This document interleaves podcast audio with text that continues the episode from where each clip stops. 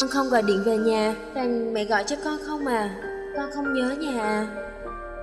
Mẹ à Thật sự là con không có nhớ nhà. Trời Con nhỏ này. Vậy mà cũng nói được nữa. Đã một tháng rồi còn gì Con không nhớ thì mẹ nhớ đó. Về nhà đi. Con sẽ sắp xếp Công việc nhiều quá mẹ Ba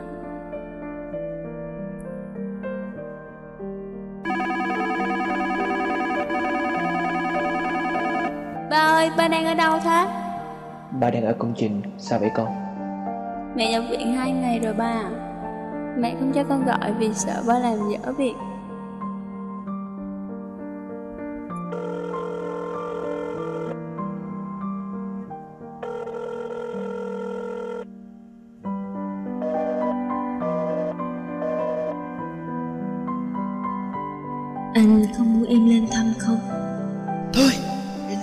rắc rối quá Baby nó nhớ anh quá. Nó khóc đòi gặp anh hoài à. Thôi nào, cuối tuần anh về rồi. Tuần trước Anh cũng nói vậy mà. Xếp vào, xong đi.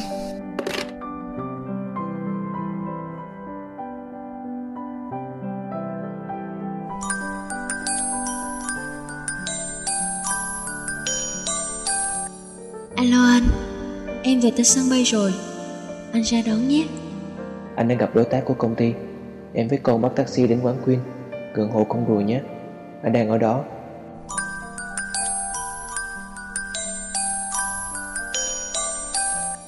Con gái à, ba nhớ con quá.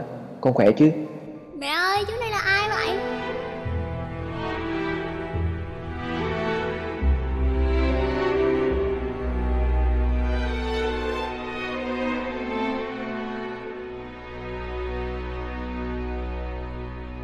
Ngày 7 tháng 3 năm 2011 Động đất 6,3 độ Richter tại Chile Ngày 11 tháng 3 Sóng thần ập vào bờ biển phía đông bắc Nhật Bản sau cơn địa chấn mạnh nhất trong hơn một thế kỷ qua. Ngày 12 tháng 3, giới chức Nhật không thể liên lạc được với gần 10.000 dân thành phố Minamisanriku. Ngày 14 tháng 3, một núi lửa ở phía nam hoạt động lại. Ba thành phố Nhật bị xóa sổ. 10 giờ 2 phút Ngày 14 tháng 3 Nhật cảnh báo sóng thần và nổ lò phản ứng hạt nhân số 3 18 giờ 58 phút Ngày 14 tháng 3 Số người chết đã lên gần 4.000 Trong đó có 2.000 thi thể vừa được tìm thấy buổi sáng tại tỉnh Miyagi và gần 20.000 người khác mất tích. Người dân Nhật đối mặt với cuộc khủng hoảng nặng nề nhất sau Thế chiến thứ hai. 6 giờ, ngày 15 tháng 3, một vụ nổ lớn khác đã xảy ra tại nhà máy hạt nhân Fukushima 1. 9 giờ 17 phút, ngày 15 tháng 3, cháy ở lò số 4 nhà máy điện hạt nhân của Nhật và mức độ phóng xạ tăng lên quanh nhà máy gấp nhiều lần. Khi tôi lớn lên, tôi chỉ quan tâm đến thế giới nhỏ bé quanh mình. Dù cho có chiến tranh, bạo động bên ngoài kia, thế giới của tôi vẫn bình yên và hiền hòa. Cho dù cuộc khủng bố vào ngày 11 tháng 9 năm 2001 tại Mỹ xảy ra, nối tiếp chiến tranh Afghanistan, cho dù năm 2004 ngoài khơi Tây Bắc Sumatra, tại vùng biển Ấn Độ Dương một trận động đất mạnh đến 9 độ Richter, kèm theo sóng thần tấn công mau lẹ vào đảo Sumatra và Java. Sóng cao tới 30 mét và thiệt mạng về người vào khoảng 200.000 đến 300.000 người. Và cho dù đã nghe ông bà kể ngàn lần về chiến tranh Việt Nam, sự tàn khốc với hàng triệu người chết. Cho dù thế nào, đơn giản đó đã là quá khứ và đó là cuộc sống ở một nơi nào xa lắm chẳng phải trong ngôi nhà của tôi chỉ khi đến bây giờ 20 tuổi hình như từng tế bào trong con người này mới bừng tỉnh để cảm nhận rõ ràng những cơn dư chấn những tiếng gào thét những giọt nước mắt của người để thấy nỗi đau của người cũng là của mình, để biết rằng cuộc sống này quá mong manh. Chị lu đã nói mà sống thì quá khó. Lúc đó, tôi đã làm vài câu thơ tặng radio của chị. Tôi mơ hồ nhận ra một giọng nói âm thầm vang vẳng hãy cứ đi về hướng cái chết. Từng ngày một, từng ngày chẳng lẽ. Hãy cứ đi về hướng cái chết. Một ngày trôi, một khắc chờ đợi hãy cứ đi và mỉm cười thảnh thơi. Hãy cứ đi và sống trọn một đời. Thế nhưng, nếu điều ấy đến quá nhanh mà tôi chưa kịp làm gì thì sao? Rồi chợt sợ hãi, những lời mình nói sẽ không còn kịp nữa. Sợ rằng những lời yêu thương sẽ không đủ. Sợ rằng những dự tính tương lai sẽ chẳng bao giờ còn. Sợ rằng nụ cười của những người tôi yêu thương sẽ không thấy được nữa. Sợ rằng không còn đủ thời gian để làm những gì mà tôi đã hứa với mẹ.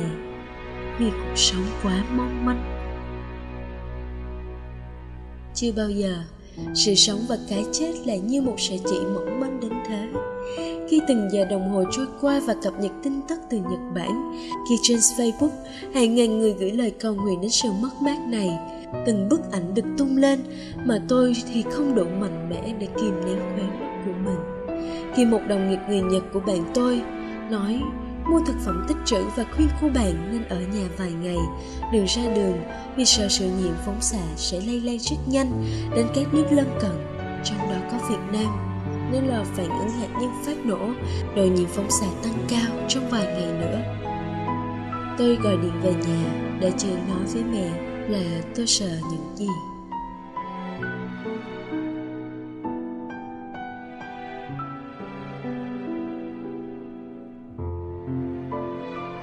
Qua, di chuyển trên xe buýt cả ngày, nhìn ra ngoài cửa và dòng người lại lũ lượt chen lấn, lại kẹt xe lại khói bụi, nhưng dường như tôi thấy thương cuộc sống hiện tại của mình. Tôi còn thấy tôi còn nghe tôi còn bực bội cầu nhầu vì đường tắt mà tài xế thì chạy quá ẩu. Thì lúc đó tôi vẫn còn đủ hơi thở để tiếp tục một cuộc sống mà ngàn người đang mất đi có những khi đi xa lại thấy nhớ cái cảnh ùn tắc này, mà cũng chẳng biết đến khi nào. Cả nỗi nhớ đó tôi cũng không biết có tồn tại. Radio lần này, tôi chỉ làm trong một đêm để gửi đến các bạn, chia sẻ những cảm xúc thật nhất mà tôi đang cảm nhận. Chỉ mong các bạn đừng thấy nó quá bi quan để rồi nặng trĩu. Đơn giản, tôi mong, sau radio cho những trái tim vẫn ở lại, các bạn sẽ nhận ra những gì chúng ta đang sở hữu thật quý giá thế nào vì cuộc sống mong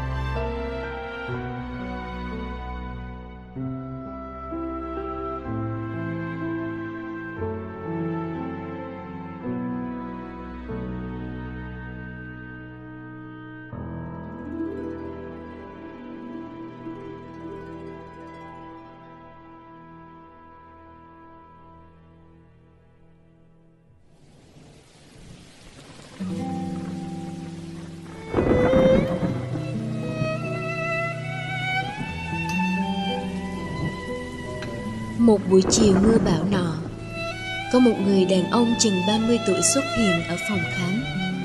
Anh ta trò chuyện với bác sĩ hơn một tiếng đồng hồ. Khi anh ta lấy toa thuốc, cô liếc thấy trên đó có vài loại mình biết tên, chống đau nửa đầu và chống trầm cảm. Có lẽ anh không nhớ cô là ai, nhưng cô biết anh. Trước khi về làm việc cho phòng khám tâm thần kinh này của bác sĩ Hắc, Cô từng làm trợ lý cho chương trình y tế của một tổ chức phi chính phủ. Anh làm việc cho một đơn vị phối hợp thực hiện dự án. Nhiều lần anh qua họp với bên cô, cô ghi nhớ anh bởi dáng vẻ trầm tĩnh luôn đường chút buồn rầu. Cốt cách của anh toát lên một điều gì đó khiến người ta bỗng phải gò mình lại cho điềm tĩnh, lịch lãm khi tiếp xúc, nếu không muốn trở thành một kẻ tương phản dị hợm. Họ không có dịp nói chuyện riêng với nhau cho đến khi cô rời dự án.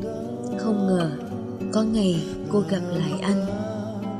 Hết giờ làm việc, bác sĩ H thông thả bước ra khỏi phòng bệnh, nhờ cô pha một tách cà phê.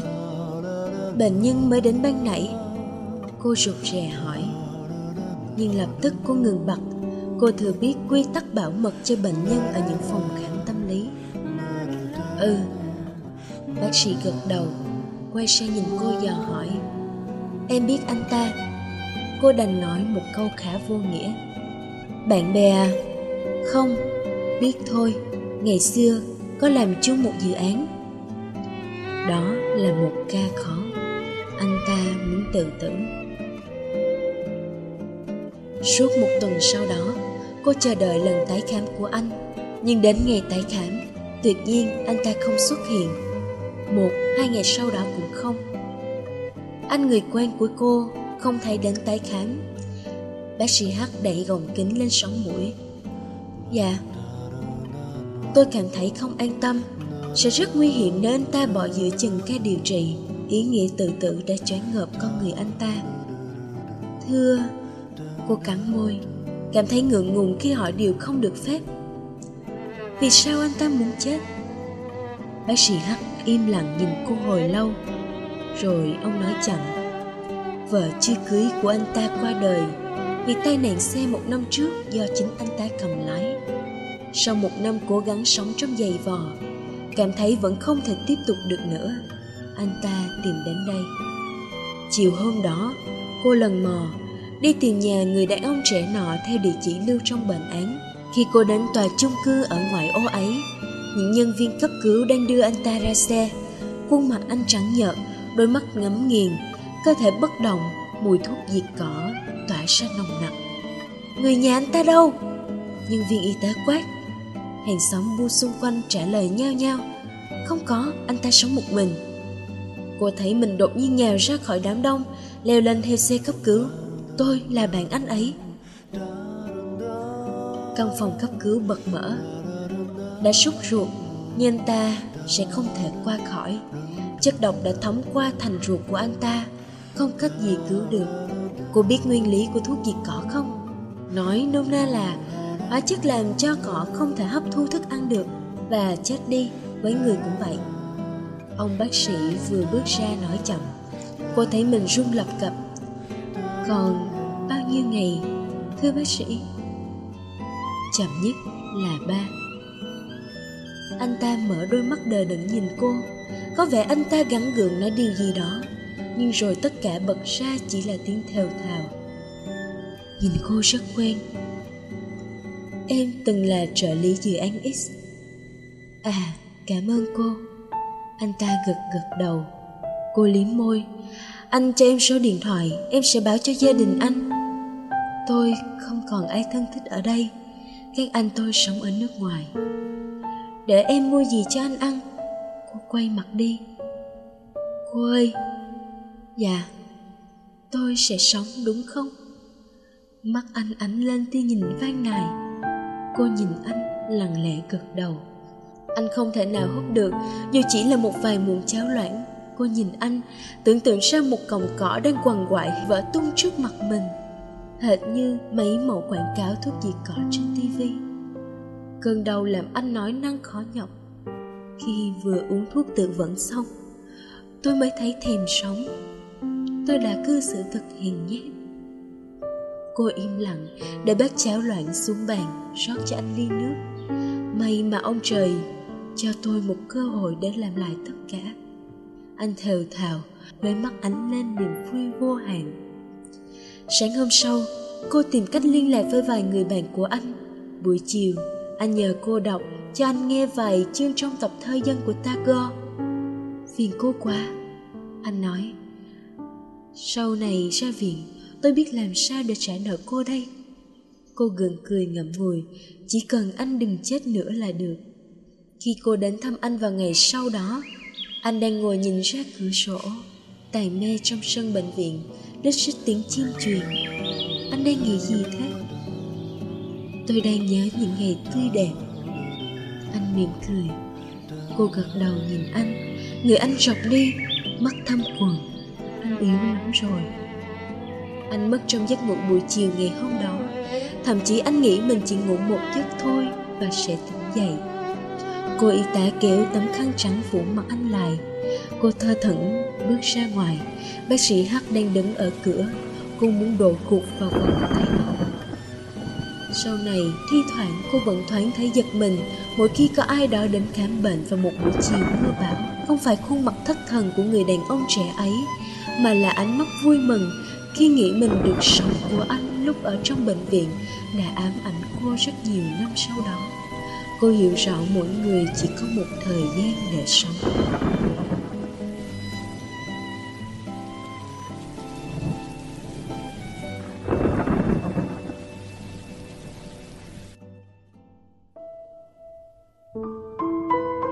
Đọc câu chuyện này vào một buổi chiều mưa cách đây gần nửa năm.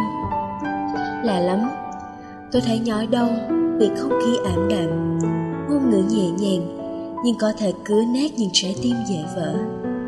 Người đàn ông trong câu chuyện của nguyễn thiên ngân không thoát khỏi sự ám ảnh tội lỗi, nhưng nào anh ta có hiểu nếu người vợ biết chồng mình như thế, cô sẽ đau lòng và mong muốn anh sống hạnh phúc thế nào? Để rồi anh muốn sống khao được sống khi đã gần kề cái chết. Một người bạn sống chung ký túc xá, những năm phổ thông của tôi cũng vậy. Khi bạn khát sống vì đã dạy dột, tìm thấy sự giải thoát khỏi bế tắc hiện tại.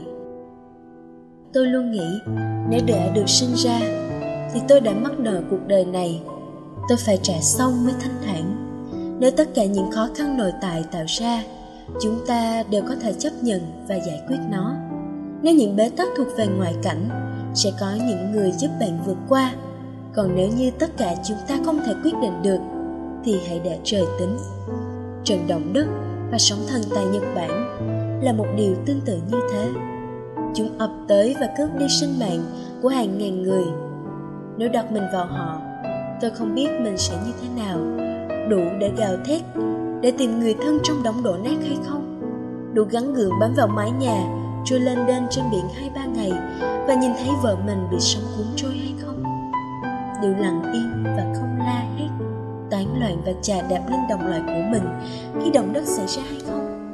Và các bạn, có đủ bình tĩnh xếp hàng lần lượt tại các điểm phân phát thực phẩm và đủ dũng cảm rời bỏ nơi an toàn để chạy về nhà gần tâm chấn khi biết người thân của mình còn mắc kẹt ở đó hay không đã tự hỏi mình bao lần là, tại sao tôi được sinh ra? Tại sao tôi phải sống? Tại sao con người ta phải trải qua thăng trầm đau khổ, nghèo đói để rồi vẫn phải sống? Vì người ta sợ chết hơn phải sống. Có lẽ như thế. Vì người ta không chỉ sống cho riêng mình. Người ta sống để chứng kiến mình còn hạnh phúc hơn nhiều người khác. Người ta sống để tìm thấy mỗi mảnh ghép sau những nỗi đau những niềm vui để trả lời được câu hỏi ta là ai. Cuộc sống này đang để tồn tại, dù nó không như ta mong muốn. Ngay giờ đây, bạn có thấy mình may mắn không? Khi sống ở một nơi kẹt xe khói bụi và chật chội này, hơn ở một đất nước nền kinh tế đứng thứ ba thế giới đang hứng chịu hậu quả của thiên tai. Tôi không muốn so sánh, nhưng thực tế, khi con người bị sông đời quất nặng, ta mới biết vươn lên quật cường và khát khao được sống thế nào. Và giờ đây, tôi hy vọng chúng ta dành một ít thời gian để suy ngẫm về cuộc sống được mất của mình cho những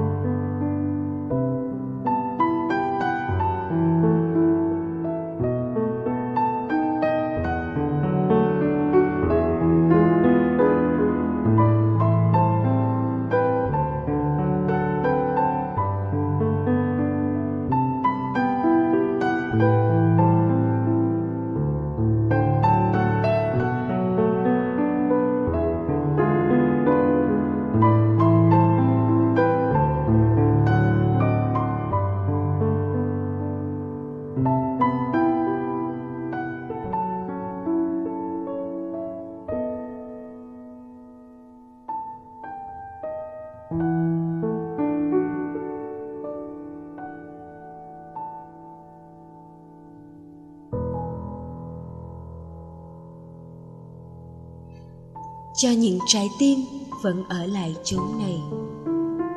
Những buổi sáng lại nghe về những người ra đi, như một cơn gió thầm thì, như những cánh chim thiên di.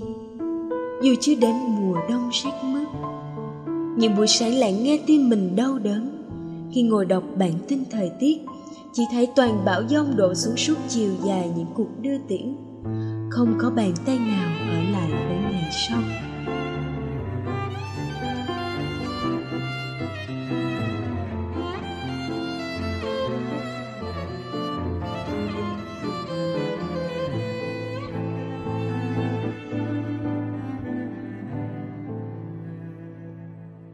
Lần ngoảnh mặt này là lần ta sợ nhất phải nhìn thấy nhau. Bởi có những thứ suốt đời chỉ được quyền gọi tên bằng niềm nhớ. Có những thứ ta muốn mang đi, nhưng phải để lại đó. Có những thứ ta biết chắc là yêu thương, nhưng không dám bày tỏ. Khi chúng ta thuộc về hai con đường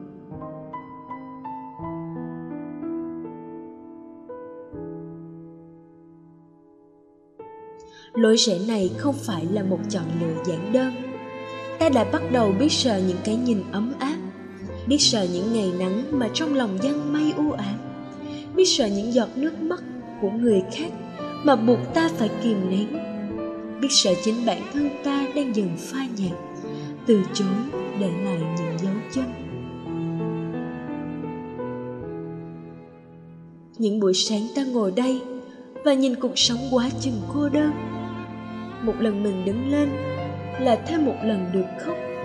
Cho phép mình thét gào nỗi đau đến từng chân tóc, cho phép mình gọi tên từng người yêu thương như một bài tập đọc của một đứa trẻ mới vào đời. Ta có thể đã không còn hiểu được giá trị của một bờ vai.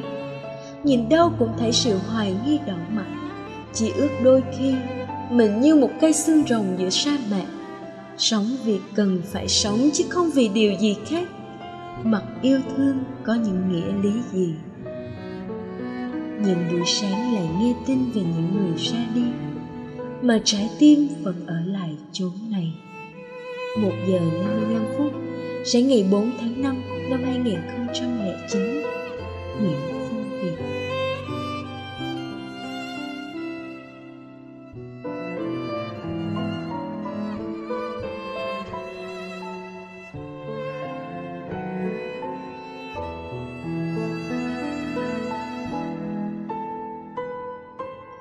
Không hiểu sao, bài thơ này của Nguyễn Phong Việt Một cây thơ trẻ mang nét ưu hoài Lại làm tôi hoang mang đến vậy.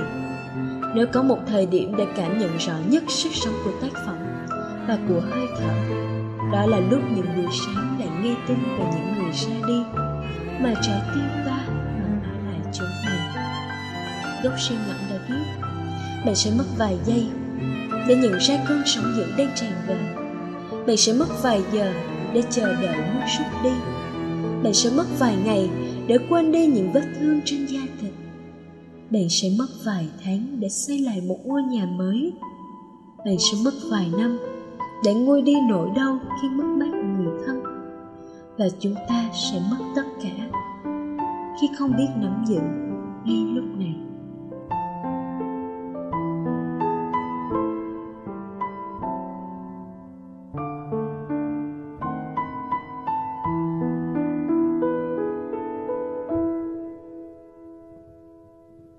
dành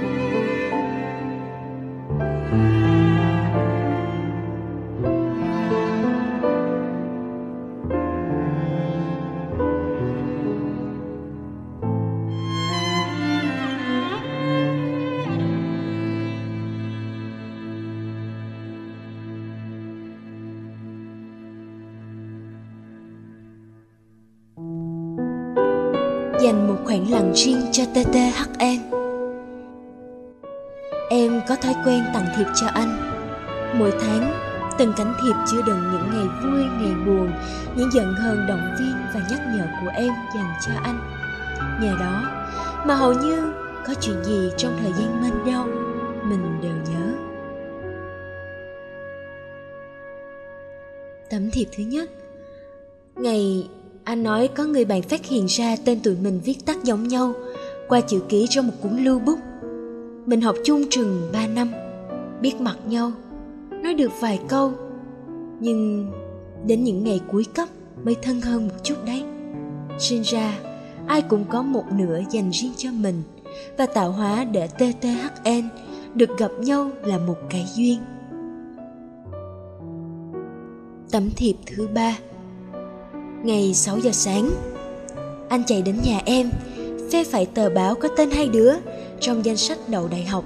Hai đứa lật đật hai lai tên mình, Rồi chạy khắp nơi, Cười hả hả quên cả báo cáo phụ huynh.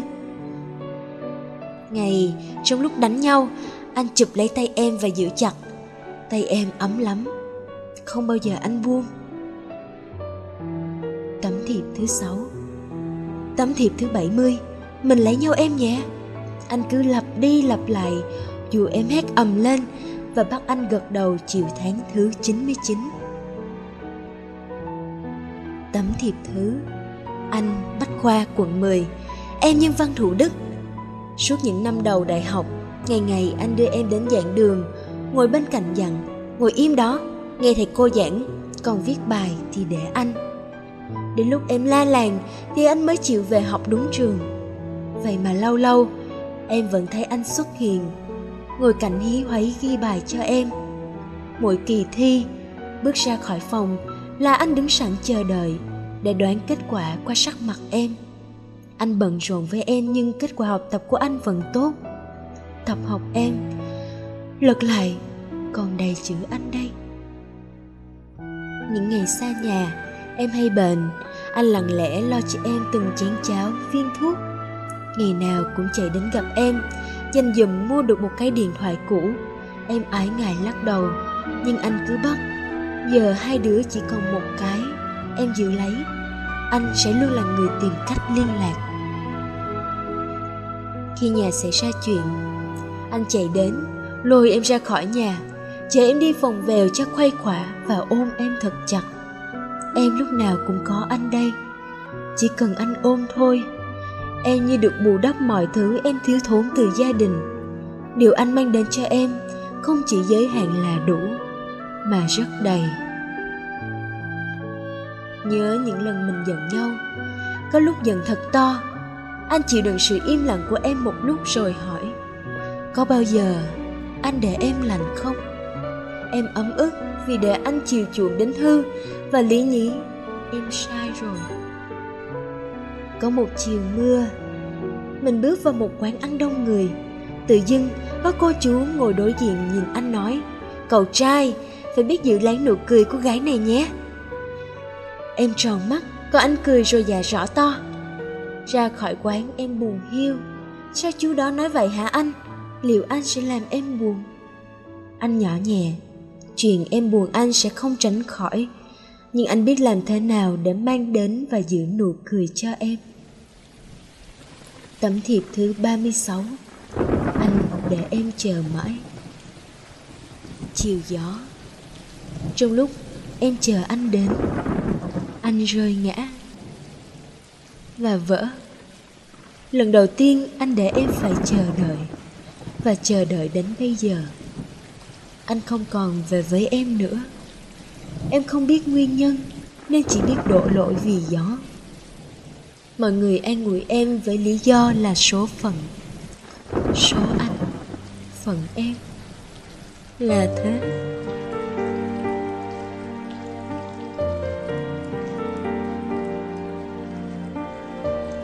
Là em ôm anh trong tay, Để anh lạnh dần.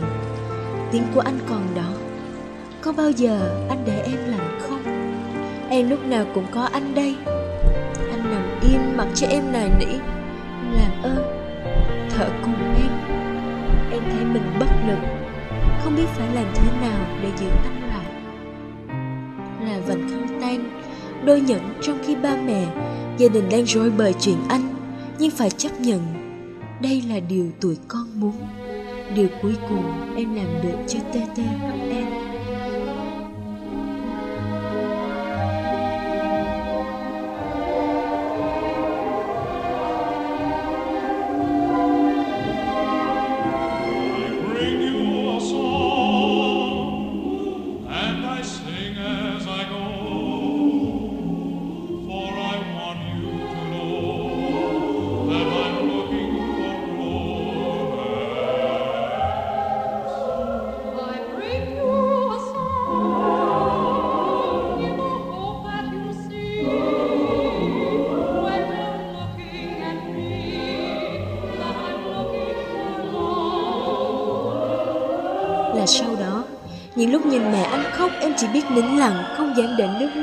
Rơi, Rồi làm mẹ anh buồn thêm.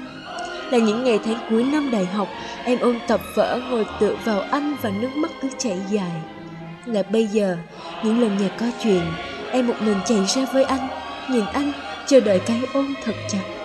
Là mỗi tháng, Em vẫn giữ thói quen gửi thiệp cho anh, Chấp nhận quen với khoảng trống bên cạnh. Là trong những giấc mơ, Em thấy mình cứ bước hụt chân. Anh về luôn cười với em. Mỗi sáng cùng với nụ cười anh, Em biết mình vẫn ổn. Có những nơi Em không còn dám quay lại Vì sợ kỷ niệm quân siết lấy em Làm em phải đau, Nhưng không kìm được anh à Nhiều lần Em một mình vào trường hai đứa, những hình ảnh kỷ niệm cũ ùa về theo từng bước trên con đường mình đã qua. Dừng trước DTE cây trứng cá, cái cửa phía sau lưng B11 và hôm nay giấc mơ đầu tiên khi em quen anh lại về. Anh nắm tay em, cùng bước qua một cây cầu xăm sắp nước. Em sợ nhưng vẫn tin tưởng, an lòng nắm chặt tay anh. Sao khi quay lại, trên con đường về chỉ còn mỗi em. Một mình, hoang mang, hình ảnh tấm khăn trắng phủ lấy anh cứ quay về ám ảnh em. Tấm thiệp thứ 69 là tấm thiệp cuối cùng em dành cho anh tháng đó, em khóc thật nhiều. Con số 70 không hiện hữu. Chiếc nhẫn ngân áp út ngày anh đi cũng không còn vừa phần. Tháng 11 có ngày sinh của anh. Nhớ về anh với cảm giác mất mát, nhưng thuộc về em mãi mãi. Trọn vẹn, đẹp đẽ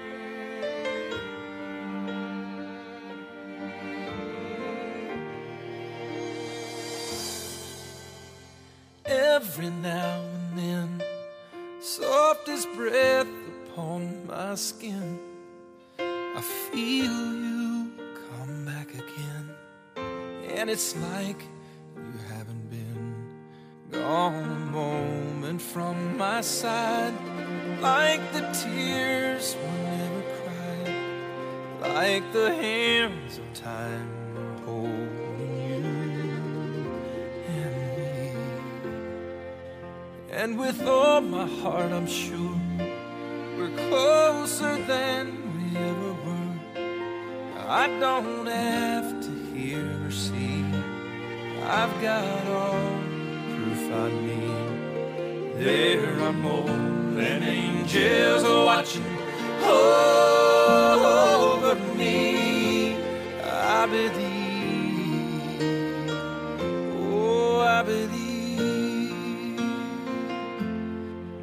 When you die, your life goes on. It doesn't end here when you're gone. Every soul is filled with light. It never ends if I'm right. Our love can even reach across eternity.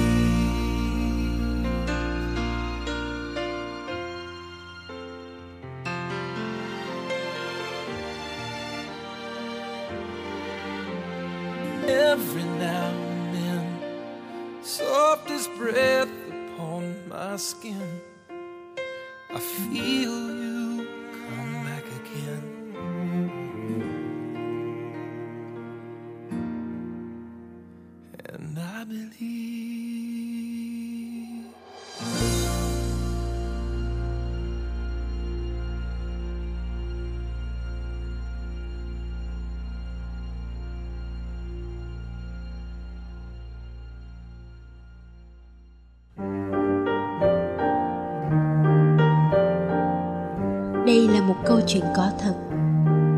Tấm thiệp thứ 70 không bao giờ có đăng trên VN Express. Và mỗi lần đọc lại câu chuyện này, tôi lại khóc. Có thể tôi sức mướt quá, nhưng chỉ cần khi nhắm mắt và tưởng tượng ra người con gái này đã trải qua những giây phút cô đơn và tan vỡ ấy, tôi lại muốn ôm lấy cô thật chặt nếu như cô trước mặt tôi để xoa dịu sự mất mát không có ai chỉ sống một cuộc đời, mà cuộc đời sự sống là những nấc thang vô biên, bất tận, tầng tầng lớp lớp chồng chất vào nhau. Tôi tự hỏi không biết kiếp trước hay kiếp sau chúng ta là ai và những người thân của chúng ta như thế nào. Những người nghiêng qua đời, bước đi rồi dừng lại. Ta thấm thía chữ duyên và người, đó có phải chỉ là sự tình cờ hay có nợ với nhau? Duyên và người, có khi sôi nổi có khi buồn tuổi, có khi đơn côi, có khi dễ đổi. Có khi trao nhận chỉ ôm mối tình tôi, có khi rực cháy, rồi thấy mình nông nổi.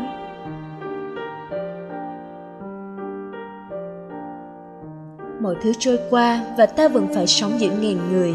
Từ bản thân cuộc sống đã là những phép màu, có lúc rực rỡ, có lúc âm thầm. Khi một đứa bé ra đời, đó là phép màu khi một người thoát khỏi cái chết trong gan tấc, đó là may mắn. Khi một người bị ung thư đã vượt qua mọi đớn đau để bám víu vào cuộc sống, đó là kỳ tích. Và khi ta làm được một việc cho bản thân, ta đã chiến thắng được chính mình và vượt lên số phận. Chẳng ai có cuộc đời hoàn hảo không tì vết, và cuộc sống nếu chỉ là của riêng ta, có lẽ đó không còn là sự sống nữa. Nếu như bạn sợ mất, thì hãy giữ lấy từ bây giờ ngay đầu số radio này, đó là những lời mà tôi đã nghe được. Thật sự, tôi không muốn dùng chữ nếu vì chỉ khi nào chúng ta sợ mất, thì hãy cùng tôi tất cả những lời trên để chị biết mình cần làm gì mà không phải biện hộ và tính toán. Trịnh công sơn có một câu nói rằng, trên đời này chỉ có thân phận và tình yêu. Thân phận thì hữu hạn, tình yêu thì vô cùng chúng ta hãy làm cách nào để nuôi dưỡng tình yêu, để tình yêu cứu chuộc thân phận trên cây thập giá đời? Bản chất cuộc sống là vậy, là yêu yêu và yêu nhiều hơn nữa. Để biết rằng yêu không chỉ cho riêng tấm thân mỏng manh này dễ hương hao qua những ngày tháng này, mà yêu, để biết mình cần nâng niu cuộc sống không chỉ của ta, còn là của người, của đời.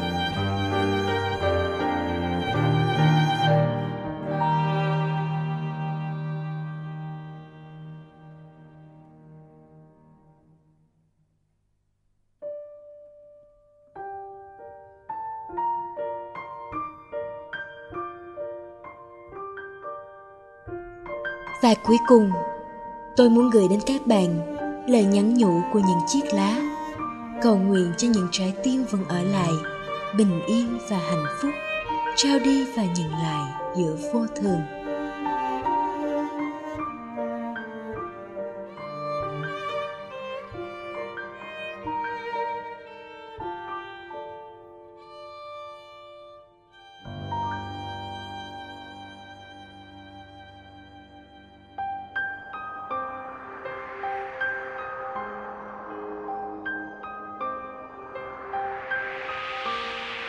Có những năm tháng của chúng ta rơi theo mùa lá trước hiên nhà, rơi không chạm đất.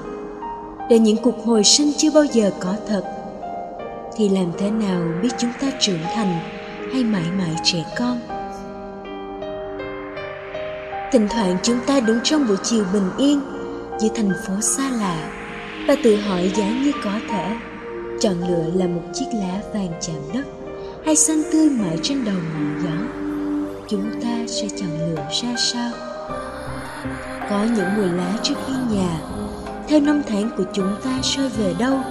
Những chiếc lá vừa xanh non đã lìa cành. Những chiếc lá sống đến úa vàng, rồi rơi chạm đất. Những chiếc lá vừa chớm niềm vui đã nhìn ra mất mát. Những chiếc lá mà khổ đau song hành cùng hạnh phúc. Có ai biết? Đôi khi, chúng ta ngồi lại với bóng của mình, ngay giữa đám đông vội vã nhìn núi tiếc và tự hỏi giá như có thể. Chọn lựa là một chiếc lá giữa nắng mưa hay nép vào một góc nhỏ. Chúng ta sẽ chọn lựa ra sao? Theo năm tháng của chúng ta sai thật mau, không kịp nhớ mình đã sống. Những chiếc lá chưa bao giờ mọc ra, làm sao biết cảm giác chạm đất? Những chiếc lá chưa bao giờ đi qua những ngày mưa, làm sao biết cảm giác của một tia nắng? Những chiếc lá chưa bao giờ thật sự úa vàng làm sao biết cảm giác của ủ vàng đã sống trọn một đời lá, không hề là cay đắng? Làm sao biết cảm giác của tất cả những điều này? Lúc nào đó, chúng ta muốn sẽ ngang con đường đang bước đi. Ngay khi hình dung về đích đến và tự hỏi giá như có thể, chọn lựa là một chiếc lá đúng nghĩa, một chiếc lá hay một chiếc lá không có gì để nhớ. Chúng ta sẽ chọn lựa ra sao? Có những năm tháng của chúng ta rơi theo mùa lá trước hiên nhà. Nhìn, đẹp biết bao. Còn chuyện chúng ta có chấp nhận trả giá để rơi chạm đất? Có lẽ chỉ những chiếc lá mới biết.